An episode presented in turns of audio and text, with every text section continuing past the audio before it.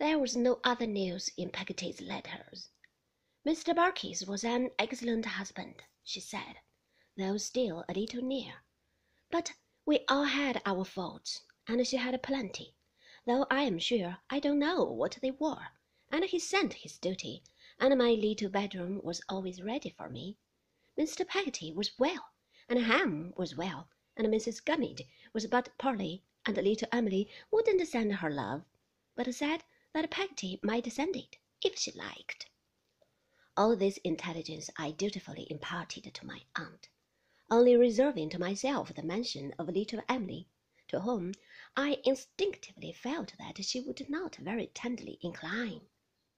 While I was yet new at Dr. Strong's, she made several excursions over to Canterbury to see me, and always at unseasonable hours, with a view, I suppose, of taking me by surprise, but finding me well employed, and bearing a good character, and hearing on all hands that I rose fast in the school, she soon discontinued these visits.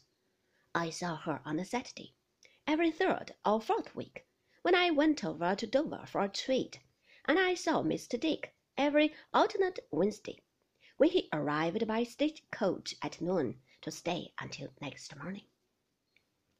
On these occasions, Mr. Dick never travelled without a leathern writing desk, containing a supply of stationery and the memorial, in relation to which document he had a notion that time was beginning to press now, and that it really must be got out of hand.